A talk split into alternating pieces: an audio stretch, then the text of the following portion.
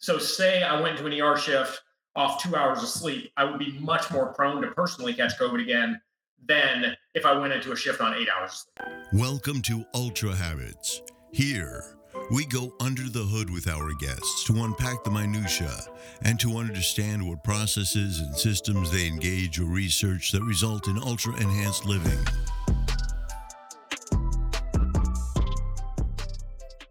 Habits are the absolute key to success.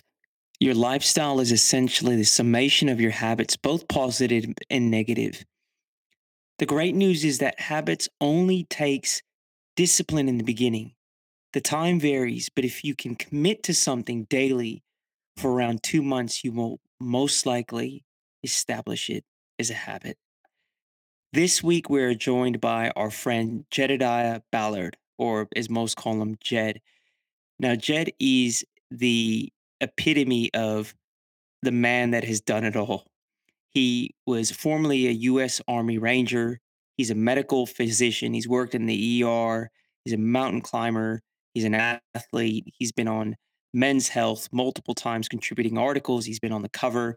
And he's really like the perfect specimen in many ways. I know he's quite humble and he would probably uh, think it was quite weird to be looked at or spoke upon in that way. But the guy has really done it all and he's pushed himself in all categories of life. Now, he's got a unique upbringing. Jed grew up in Montana in the backwoods. His parents were kind of survivalists in many ways. They they made Jed and his brother fend for themselves. They kind of lived off the land and they learned a lot growing up that way, right? A lot of self-efficacy, a lot of living off the land, pushing your body, and Jed realized early on he was quite academically inclined and decided to pursue medicine. His father was a veteran, and I think partly because of that, Jed really was interested in the path of military. And although his father wasn't necessarily too impressed with him becoming a doctor, he said, Well, you, you know, he said, Well, Jed, you're good with tests. He sure as hell was impressed when Jed came home as a U.S. Army Ranger.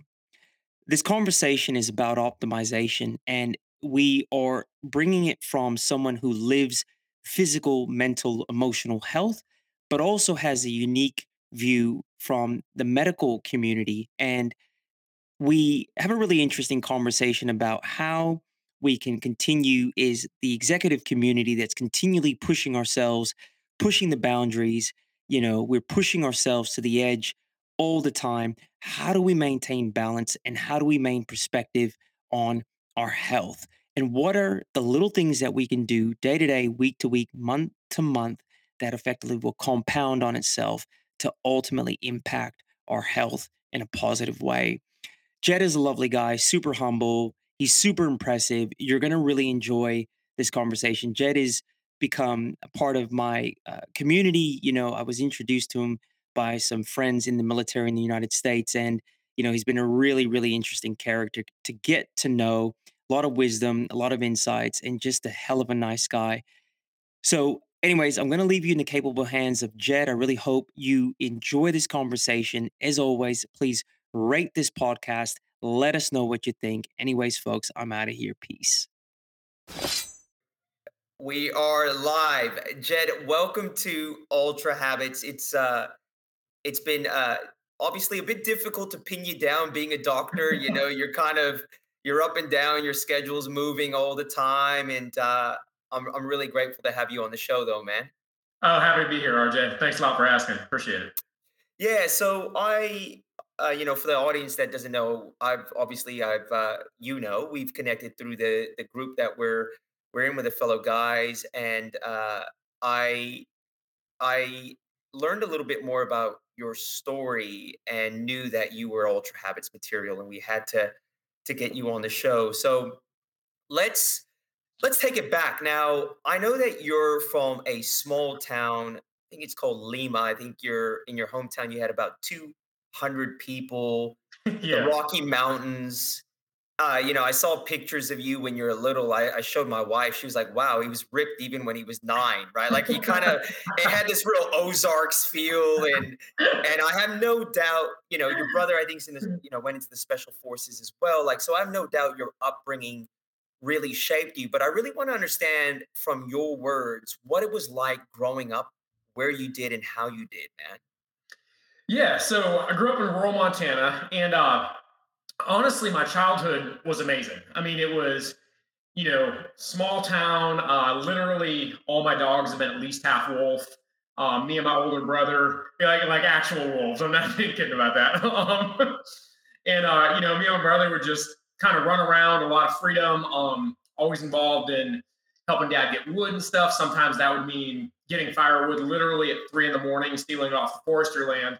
But again, it prepped us. You know, I went U.S. Army Ranger. He went Marine Special Operations, also U.S. military. Um, so we had this great childhood, but both of us were aware we didn't want our parents' financial adulthood. so we wound up probably the two most successful people out of our tiny town, um, just because, uh, you know, like stealing food is fun as a kid sometimes, but not as an adult. So uh, we fixed it. So what was their philosophy like? Were they like doomsdayers or like were they off the grid folks? Like, did they, was this like an intentional style of living? What was the story there? I have to know. Yeah, yeah. They're just kind of, my parents are interesting. They're like, they're great human beings, but they're fairly non traditional in a number of ways. Uh, and yeah, I mean, we just, my dad was a Vietnam vet. Um, and we didn't get birth certificates. I got one when I was about 12. Um, so trying to get a passport and stuff, I had to turn in like fourth grade drawings and kindergarten report cards because America didn't believe I existed. so it's like, um, yeah, real deal. Uh, you know, I didn't get any shots until I was 20 and got them on my own, but now I'm a doctor. I mean, it's just, it's been a, it's been kind of a wild ride, but absolutely love them to death and um, really have no, you know, quips about parents upbringing, any of that, in spite of, you know, we lived in a barn in first grade. Again, we stole food, like kind of this very interesting, especially for a U.S. childhood. Um, but it wound up working out okay in adulthood. so. so did your did your did your dad have like shell shock from the war, or like was he was he anti-system, or because like it, it, seems like he was obviously patriotic enough to go in the military, unless he was constrict, conscript, conscripted. But was he like kind of like an anarchist to a degree? Uh, yeah, I mean, just my mom calls him an authorophile. Uh, one of his greatest quotes is "Guilt is a useless emotion." Um, he's just like he's just like I would love to time travel because he's fucking nuts, but he is a good time. And just to like capitalize on that, I wrestled him when he was 75. Um, at the time, I'm 28 and just about to enter the Army Rangers, like the fittest U.S. military branch, and I lost. But it's because we are in the living room and I didn't have room to move. I'm a little quicker. He's just still strong. Wow. Wow. Uh, so yeah, this is an old bear of a man, basically. You guys were raised with a lot of self-reliance, I suppose, right? Like there was a absolutely. Um, we've always, you know, we've always worked uh, since we are little. A lot of that was just helping dad with random carpentry stuff. Uh, into high school, you know, you'd get done with football practice, and then you'd go, you know, potentially help on somebody's building project or do ranch labor or something like that. Um, our town was so small, we would actually cancel track practice when the Martinells were branding because they're an important family, and all the boys have to go wrestle cattle. So it's just like, um, you know, it's like a time travel for present day U.S. essentially, uh, but it's just small town Montana. Yeah, there. It, it, brings to mind there was a movie I saw with Viggo Mortensen. It's a philosophical movie. Have you seen that movie where he raises his kids? Yeah, yeah. Mm-hmm. In the wild, and like, but but what was interesting was that scene when he took his kids to see his relatives, and the relatives thought because he was raising his kids in the wild, they were uneducated. Right. And do right. you remember like his daughter like recited like the Declaration of Independence or something? They're reading Guns, Germs, and Steel and doing burpees and shit. Like it was a really it, that movie made me think, and it's kind of formed a lot of the way that I parent. But I, I you know, I, th- I felt it was we needed to unpack that because that kind of begins to define who you are. So let's talk about your you, you move through life you decide to get into medicine. How does that happen, Jed? Yeah, it was kind of wild. Uh, thankfully, you know, I've always been, again, we grew up kind of country, but education was always important. Um, my mom taught me to read when I was four and all this other stuff. So that was, you know, thankfully school just always came easy. Uh, and I always liked the human body growing up that way. Physical achievement was always very valued in our family. You know, can you grab this big ass piece of wood? You know, things like, I mean, seriously, uh, it was like praised. So, uh, so I liked the human body and I was good at school. And coming through college, uh, I didn't really know you could be a doctor. Like true story, I thought that was something like rich kids did. Um, so it really wasn't until my junior year of college, I moved down there with a backpack and a duffel bag, got off the plane, started walking almost about the first two weeks, but it all worked out. And during that time, I was standing out quite a bit academically, and because I was in exercise science with the Hawaiian jocks, basically, and it just the competition wasn't fierce. Um, so a lot of my professors are starting to ask me what I'm doing and stuff, and some of them would mention things like medicine, and I kind of laugh. But it did wind up through essentially, I'll try and keep this short, saying goodbye to my Ukrainian girlfriend because I didn't have any money at the time and I knew I wouldn't be able to fly back. So I missed my flight hang around the airport, kind of an oh shit moment. This dude in his mid 40s pulls me aside. What are you doing, kid? Uh, essentially brought me to the VIP lounge and broke down doctor, chiropractor, DO, all this stuff. He was an army doc who practiced on three different islands. Um, and that conversation was enough to spark, hey, medicine might be possible. A year goes by later, I took the MCAT without studying to see if I was smart enough and interviewed well and got in. So it all just kind of worked out like it should, in spite of not being the most intelligent med school path um, to try to replicate, I guess. Wow. Yeah, okay. Dynamic human. So you've got the physicality, but you got the brains as well. Uh, I mean, thankfully, thankfully, throwing bubbles, you're rolling confident, and um, you know, it works out. Were you intending we'll, we'll unpack the medical journey because I want to go into that. But at that point, were you intending to go in the military as well later on? I was not. No, that actually came. That did not come at all until my second year of medical school. Um. So yeah, that wasn't. It just wasn't on the radar really. Um. At the time, I was thinking more something in the fitness world. You know, I was an exercise science major. I was really into working out. I like that. So that was kind of what I was thinking, but I hadn't narrowed it down yet. So both you and your brother weren't influenced by your dad to the extent to be like, we're going in the military for sure. No, not at all. There was never any sort of. My parents are really interesting. There's never been really any pressure for anything. Um, you know, we had to help work when he needed help, but like as far as the rest of it, we kind of did our thing, and they were super supportive. But there's never any pressure about anything. Um, so it's kind of it's interesting, but it just our pressure, I guess, was sometimes actually being hungry and realizing there's a correlation between like good job and not being hungry, I guess. It's interesting because your parents focused on strengthening you guys in practicality, in, in terms of the practical terms. And in many ways, that then enabled you to kind of use that to find your own path. So that's interesting, right? Because a lot of parents, try to conceptually prepare their kids like oh you should go do that because you're going to become this but what are you doing to prepare your kids now?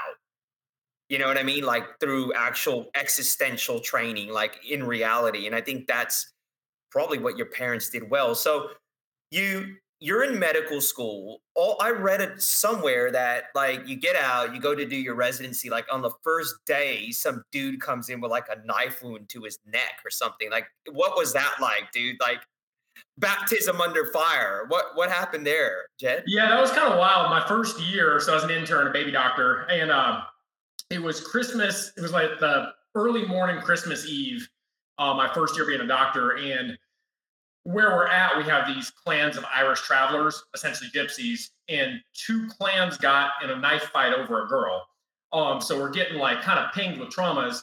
And one of the nurses goes, We need a doc in the bay. And that doesn't happen very often. So I ran out there, opened a truck door, and just the whole cab is filled with blood with a guy's eyes rolling. So I literally grabbed his t shirt and shoved it in his throat and then choke slammed him onto a gurney um because the bleed like he couldn't lose any more blood and it worked. He actually walks out of the hospital three days later. Uh, through the course of that resuscitation, I actually had to go to the OR with my hand still inside his throat, um, so I could take it off. You know, right when the surgeons fixed up his jugular vein, it's a really big vein uh, that you can bleed out. But like I said, three days later, I'd be like, peace. I'm gonna become a, a uh, like a pediatrician or a foot doctor. Like I'm out of here, dude. no, no, it was great. Uh, there was one nurse I thought was kind of cute, and after the whole event, she cleaned my blood off my scrubs with shaving cream, and I was like, "Fuck yeah, I like being a doctor."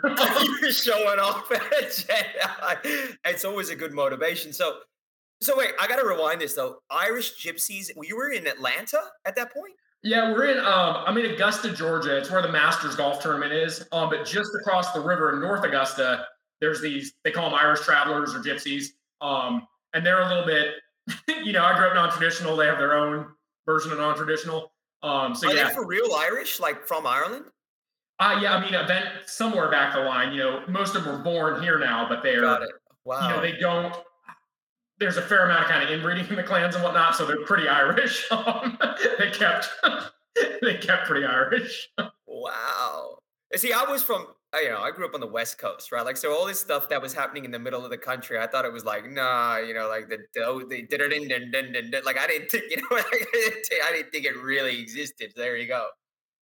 So, let's talk about the decision then to to join the Rangers. Like, what took you to that, bro? Like, how did you get there? Yeah, so that was something that, again, kind of one of those things in my life that just worked out like like it needed to, but with the goal to join Rangers, basically, as a physician, you cost the Army a lot of money.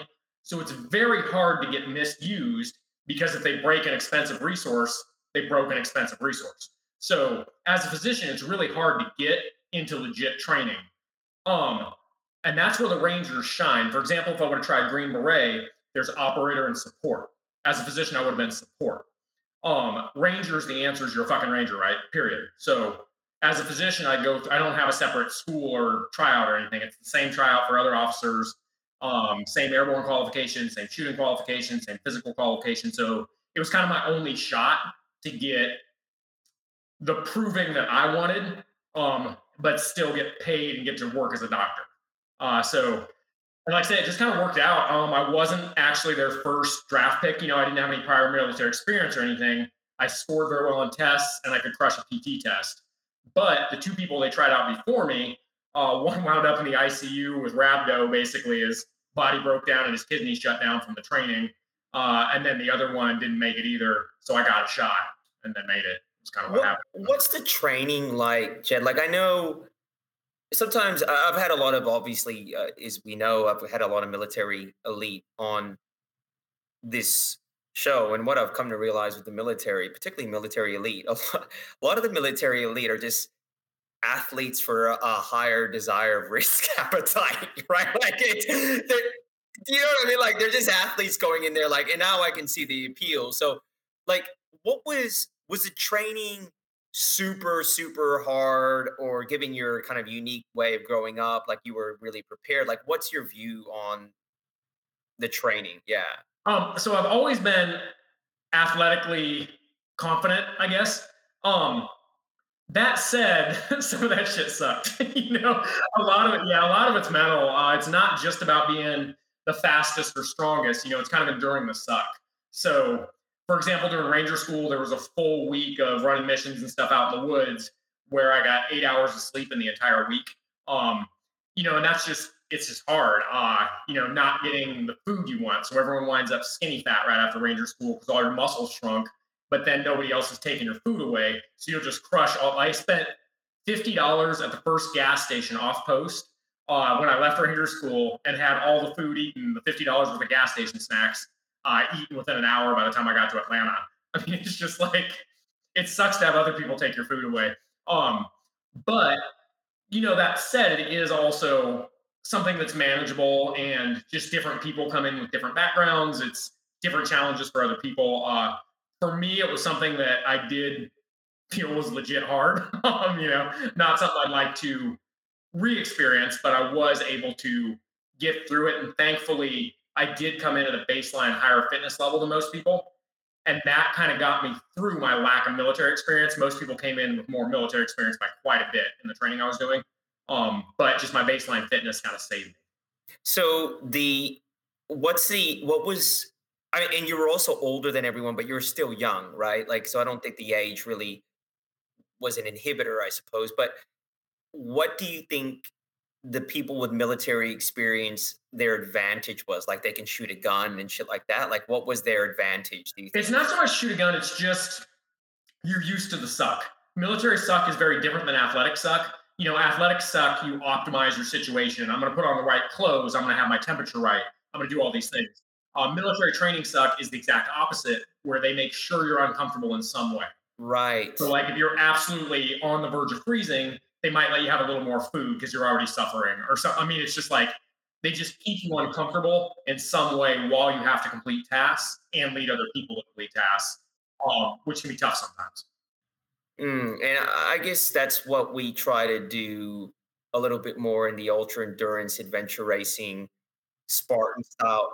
Well, it's it, it's no different, right? Like, because I mean, really, like a lot of times when I'm running out there, I'm like, this is like what we did with when we were kids. We play military, play army, throw running packs on. Like we're just big ass kids running around out there in the bush, and and yeah, you're right. I think the the appeal isn't yes, the appeal is athleticism, you know, and you're kind of performance orientated, but it's also about like taking yourself to the edge of uncomfortability and sitting there for a very long time.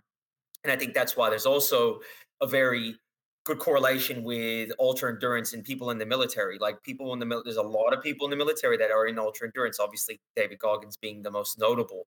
Um, so you you get deployed, right? You go overseas. Do you go to Afghanistan? I did, yeah. Um, the last year I was in was kind of kind of a border. I got I was in Afghanistan, got back, went to Ranger School, got back, went to the Korean border, uh, got back. At that time, my military commitment was up, and then left because I had a pretty good civilian job set up on the outside. It paid about twice as much, and hours were much less, so it was hard to say no to. So, can you tell me what do you think your ranger journey added to your like repertoire as a human? Like, what do you think you got out of that? Hey guys, it is RJ here, and wanted to quickly take a break to say that I am so stoked that you have continued to support the show. Now, a lot of you moved from audio to YouTube. Some of you that were on YouTube have moved to audio. It does not matter. Your support is helping us cut through all that damn noise. We really appreciate everything you've done to support us thus far, and we hope that we continue to bring you game changing insights and information. Now, back to our guest. Enjoy the rest of this episode. Uh, multifactorial. Um, number one, you know, I really am aware that just being born in America I've gotten a pretty good shot. And that's, you know, I know a lot of people bash in America, whatever, but like realistically, I've traveled a fair amount and I've met people in other countries that were absolutely as smart as me and absolutely will never have a shot to go to med school. Um, I could grow up poor and talented in America and go to medical school. Uh, most of the other countries I've been to, you can be poor and talented, and that's the reality of it because no one is going to give you a couple hundred thousand dollars to see if you're see if you're going to make it. You know what I mean? That's just how it is. Um, so I'm very aware of the fact that, you know, I'm grateful, problems and whatever, it's not perfect, but I'm grateful to be a US citizen and having that chance to contribute in some way. Um, Ranger doctor was a niche that I really felt met my skill set in a sense because most doctors won't put up with the suck of being a ranger or aren't able, honestly. Um, so it was kind of this cool little thing. And I was able to really take care of my guys. I wrote six letters to help six of my prior medics got into medical school. Um, you know, I did, I went to osteopathic school. So learning that hands-on musculoskeletal stuff, you know, we jump out of planes onto concrete. Um, I fixed a lot of dudes' backs that, you know, they were dealing with chronic pain every day, but on something like that, an MRI is negative. So everyone's just like, oh, whatever, shitbag. Um, but it's a real thing. You know, you check them their way out of alignment, you fix it, and they feel good. Um, so that part was cool. And then personally, the other thing, growing up in this very physically praised, blue collar kind of tough background, um, I was transitioning to the white collar world for sure. And there was a little bit in my mind that I just needed to kind of prove to myself I wasn't a bitch. and I know it sounds sounds like Jeff Harris. Yeah, exactly. It's like, hey, dad, I got into med school. he's like, oh, yeah, you're always going to get a test. Hey, dad, I'm a ranger. And that's like, oh, shit, no, no. You know, he like recognizes that as an accomplishment. Wow, that's so much to be said in that. Like in terms of, parenting strategy, right? Like in, in terms of what you reinforce and the positive reinforcement you give. Like, yeah, I do that with my son. Like, I uh, over exaggerate my reaction for things that I know will propel him to seek more praise. Do you know what I mean? Like, I'm trying to play with his head a little bit, right? Like, you know what I'm saying? Because because I think it's important, you know, like there's that subconscious need to, you know, always kind of live up to particularly your dad's expectations, right? So one of the things that I really resonate with you with is your your you know you've got this deep appreciation of the physicality but you have a real respect for education.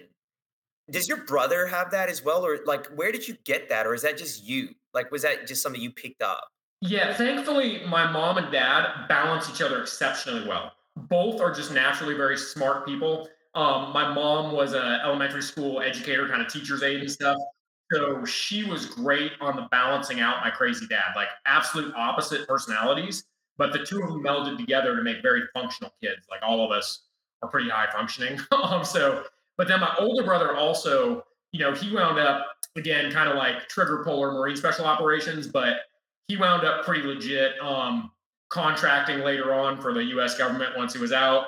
He got two master's degrees out of bunkers in Afghanistan online. You know, he was over there for eight years uh, you know, and now is a very much executive level million plus dollar house in DC, all that. Um, he went from trigger puller to suit, working his way up the ranks. So I mean, he's like, he's legit. Um, so yeah, it was just like he was definitely a motivation to kind of see in both sides and whatnot. Um, but yeah, really just thankfully it was something that came easy to me, and you get a lot of positive reinforcement through, you know, doing well and your teachers. And I like school. There's you know, cool people to hang with, interesting things, pretty girls. You can use it to travel and get money that way. And so it just kind of worked out.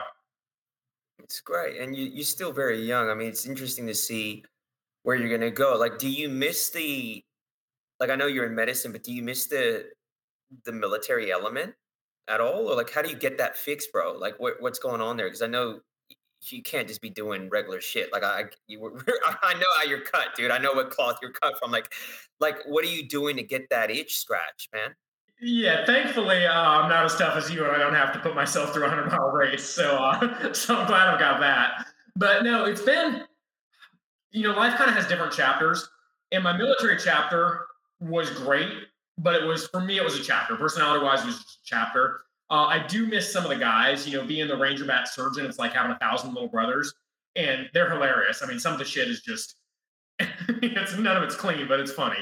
And um, so you do miss kind of some of the guys. But as far as the experience and whatnot, like as an ER doc, I still get. I'm in a level one trauma center. I mean, a bad day of work, you could have four people die before noon. I mean, so it's you know, there's still kind of the flash.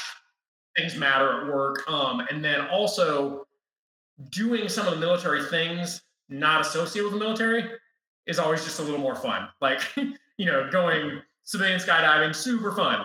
Uh, you know, jumping out of the plane in the middle of the night with the military and landing on concrete, exciting but less fun. So um, there's ways to kind of fill those voids essentially.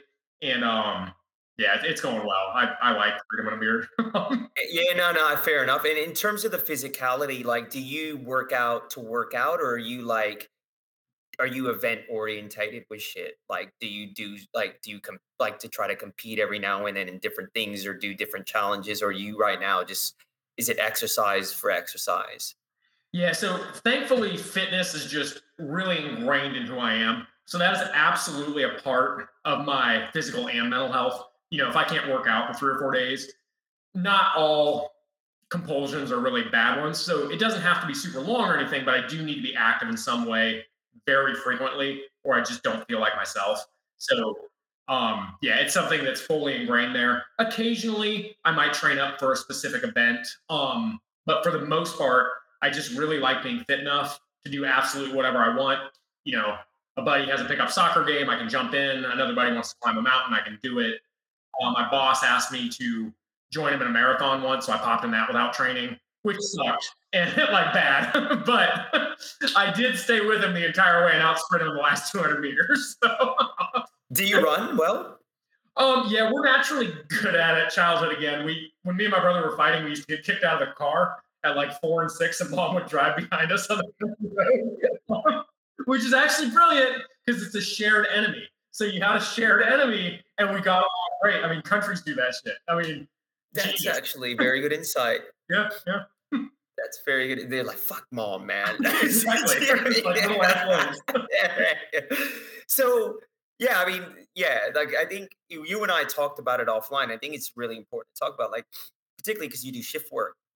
Like when you're exercise orientated and when you're that type of person that needs to exercise, like it's weird. If I don't exercise for a day or two, my skin starts to feel weird. Like I have to sweat. It's weird. Like I get this weird release through sweating. Um, but also, you know, there's times where I'm super tired. And when I was younger, particularly, like I'd still push myself to get that workout where I should just probably sleep. Like, and you and I had that really interesting conversation. Like, sometimes you'll be super tired from a shift and you'll just walk. Like, h- how do you know and how disciplined are you with like knowing, okay, well, look, I, I I need to move my body, but probably a full out workout, mate. Like, do you take into consideration your sleep and all that? Like, how do you manage that? Yeah, absolutely. And some people use, you know, there's advanced fitness trackers and whatnot. Um, with me, I grew up in Montana. I kind of hate robots, so with me, it's all just feel. And so, exercise is a stress, work is a stress. There's good stress and there's bad stress, but it's still stress, and stress is cumulative. So you have to be in tune with your body and understand, like, okay, this night I had buddies in town. I went out drinking hard three nights. You know, I'm getting six hours of sleep a night instead of eight hours of sleep a night. Being active will help me, but if I go try to crush, you know, an hour and a half like set record, that's going to break me down more. So those are the times where a brisk, even 20 minute walk, I feel better, you know, and I can tell I'm doing it right because exercise makes me feel better. Those occasional super crush it workouts where you come back and you're just destroyed, you know that's taken a toll and you have to factor that into what else is going on in your life. And um, I mean, you're successful, a dad, and work out all the time. You know, I don't even have that strain of being a dad, which which again is a good stress probably, but it's still like you got to factor in if you're giving a bunch of time to your kid, that is still a stress on your time, your energy, your system. So it's about feeling your body and seeing what you need kind of that day. Very true, Jed. So, you know, there's situations where like I've had a run plan. My daughter's up two or three times in the night, and I know I've had four or five hours broken sleep. The younger me would be like, "Fuck it, don't be soft, go cry." You know, like it, it just. But then the the kind of me now, I'm like, well, I, I'm aware of that, and to to just unpack this a little bit, like, you know, being a person that's super type A and you know i fell into ultra running more for like a embrace the suck movement not as an athlete and you know like it took me two and a half years like i you know i'd go on training runs and and and i would feel hungover like i like my ph like i feel internally like my ph was off like i couldn't put language to it and the hangover the grumpiness and then i realized like every run i was anaerobic every run. Like I didn't understand. You've got to you've got to go slow. You know, you got to run slow. You've got to stay aerobic. Like I didn't understand why am I so hungover after every training run, and then the accumulation of that stress, the lack of sleep because of the kids. I'm starting to not enjoy it because I'm like my performance is going backwards. And then I realized that I'm actually training too hard. And you have to be, especially when you're training for ultras, it's a strategy. You got to be strategic and you have to be tactical. Like you can't just be flat out every time you're running because every run to me was like a race. Do you know what I mean? So it's that whole know your body stuff, isn't it? Mhm. Yeah, no, absolutely. If you're um like you're talking about the the people that wind up really excelling in any of those events, a power lifter, an ultra runner, anyone, they run a race performance on a race day. but you know, there's very few completely full max out all out things in the training sessions. And if they are they're separated from their actual event like quite a bit. Um, because like it's just a stress on your body. Like going all out takes a toll and it makes sense that it should. That's kind of like i'm making my mark as a human. I'm all fucking in you know it should take a toll but you just can't do it day in day out if you want to perform well. Yeah. Yeah. And and so I want to shift the conversation to some contemporary stuff. Or like we're now living in this kind of era of COVID and I guess, you know, some people are hyper paranoid. They're maybe trying to control the uncontrollables versus focusing on themselves. Like, what's your view on what an individual should be doing to optimize themselves given the current situation with COVID? Should they be hiding? Should they be vaccinating 20 times? Like, what's your view from a from an MD's perspective on what we can do to stay right? Yeah. Um, so with me, I am 100% for the vaccine. And the reason I'm for it, again, I grew up anti-vax. You know, just kind of factor that in. So I do understand that perspective and the mistrust and everything. But I also, you know, worked through the entire pandemic in the emergency department.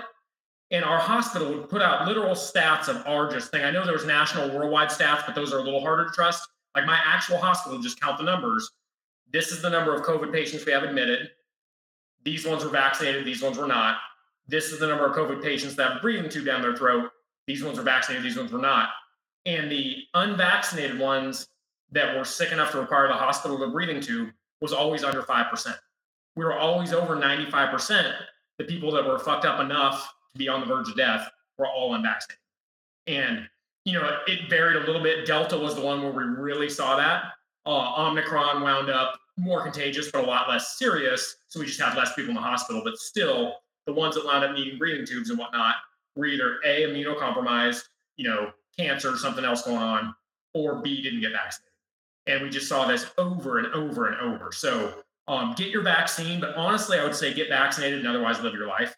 Um, that's that's my honest advice. Uh, if you are immunocompromised, it sucks, but just like flu season and everything else also sucks for you. It's just um, it's it's tough being in the world immunocompromised, so you need to be a little more careful. But if you have a normal functional immune system, get your vaccine, live your life. Because it's once we get to a generalized kind of herd immunity through vaccines or contracting it, you know, it'll wind up another kind of respiratory illness that probably will be with us for a while, but it should get out of that pandemic stage. Yeah, you know, and I guess it's just focusing on the basics, right? Good food, sleep, health, like, yeah, sorry, I should have definitely touched on that. Uh, I just have a good immune system, but getting there, absolutely study support, sleep, incredibly important in both short term and long term immunity. So, say I went to an ER shift off two hours of sleep, I would be much more prone to personally catch COVID again than if I went into a shift on eight hours of sleep. Just because when your body's broke down, sometimes you actually feel almost like you have a little flu just when you don't sleep. It's because your immune system sucks. Um, so huge. Uh, moderate exercise will boost your immune function in the short term. Intense exercise, like those big workouts where you felt wrecked after, actually decrease your immune function for hours while you're recovering. There's still value in them. You know, I'm, I'm a, an ex-ranger, like you know, I like going hard, but you just have to be aware of that. Uh, and then obviously, just you know what's good food and not. I mean, fruits, veggies, like the normal good food is going to help your immune uh, function. You need all those building blocks from the basically so your body can make all the cells it needs and whatnot. And that would be good fats, again, fruits, veggies, good sources of meat, eating in moderation and kind of in portion sizes that are consistent with your goals. Um, you know, we all know like hydrogenated fats, sugars, all those things, those things are death to immune function. Um, you know, you wind up diabetic, your cells do not work well to protect you. Hmm, in many ways, COVID is kind of forcing people to optimize. Yeah. Um, you look at it that way, right? Right. And it's showing, I mean, it's taking out some of the ones that didn't, to be honest. Um, yeah. Yeah. So um, I'm going to start to, to, to bring the plane to the ground here. But one of the things I do, one of the, one of the things I, I want to focus on before I do that is I, when I was, uh, I think I read an article about you in Men's Health, maybe 2016. It, it, it mentioned you were you know, you you had you were involved in some community work, and uh, there's a situation in Peru uh, with uh, this young dude Zach, the the pig farm, and I just thought it was really interesting. Like, can you talk a little bit about your your uh, your humanities work and some of the stuff you've done in that space, and whether or not it's something that you intend to do in the future? Yeah. Um. So kind of humanitarian work giving back in a sense. I've done humanitarian work on four different continents, um, something I'm still very actively involved in. I got the Gold Humanitarian and Medicine Award. Um, it's something that Um, one, I, I do gain a lot of personal satisfaction out of. And you know, some people can think too hard and think, well, then it's selfish and da da da. Like, fuck it, you still are doing good. The people that you are helping are benefiting, and that's fine. Like, whatever feels good or not. Um, there is with me, there's a faith component to it, like um, of those who have been given much, much to be asked. But I'm kind of strong faith, weak religion, saved by grace, not too pure. You know, I'm not real like clean, for lack of better terms. But uh, but even without that side of it, they've done big long-term mental health studies and people that donate, give back, etc. It's absolutely a positive factor for just good mental health. Like humans are designed relational and we're meant to help each other. And those of us that have been lucky enough to be well resourced and just kind of make it in a sense, um, I do think we kind of have a responsibility to get involved in causes that we feel are of value. That's going to be a little different for everybody. And some of the travel and just fun experiences whatnot that I've done through humanitarian work are absolutely invaluable. One of the best weeks of my life was being on a med student rotation in South Africa, and the person in charge was gone, so I left. And I linked up with this missionary, taught second grade for a couple days, brought all these kids camping in Kruger National Park. And it was just like basically being a African dad for a week. Like I said, one of the coolest experiences of my life. Um, Mister, we go by legs. I mean, like instead of drive. it was it was cool, you know, it was cool. So yeah, I would strongly recommend uh, kind of to any of your listeners getting involved in some way in something that means something to you. And the other thing with giving is people sometimes have a tendency to think, okay, well, when I hit this income, I'll give, et cetera, blah, blah, blah. would recommend against that. I would say tithe 10% of wherever you're at. If you make $100, you tithe 10 bucks. You make a thousand, you tithe 100, and just get in that habit because it turns out statistically, if you give when you're poor, you'll give when you're rich, and vice versa. That's really good advice.